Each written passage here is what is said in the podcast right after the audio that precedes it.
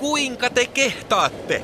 Anteeksi nyt, en ymmärrä. Tämä on törkeää. Miten te voitte loukata minua näin julkeasti? Minä en vieläkään ymmärrä, mitä herra tarkoittaa. Ja sitten vielä teeskennellään viatonta. Tuo on kyllä kaiken huippu.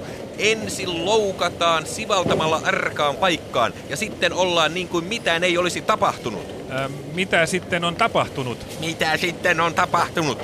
Vielä kehtaatte veistää puukkoa haavassa.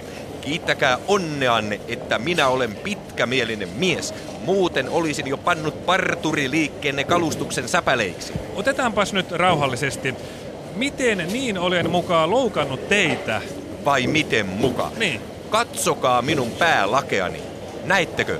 Hiukseni ovat lähteneet viimeisen viiden vuoden aikana lähes kokonaan. Ennen hiukseni hulmusivat upeasti ja kaikki ihailivat tuuheaa leijonan harjaani.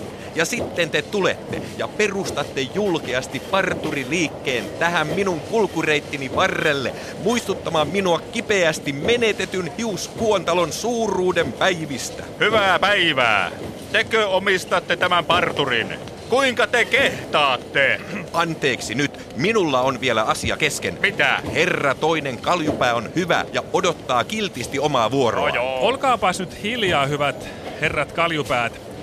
Hiusten lähtö ilman ajan varausta maksaa 18 euroa.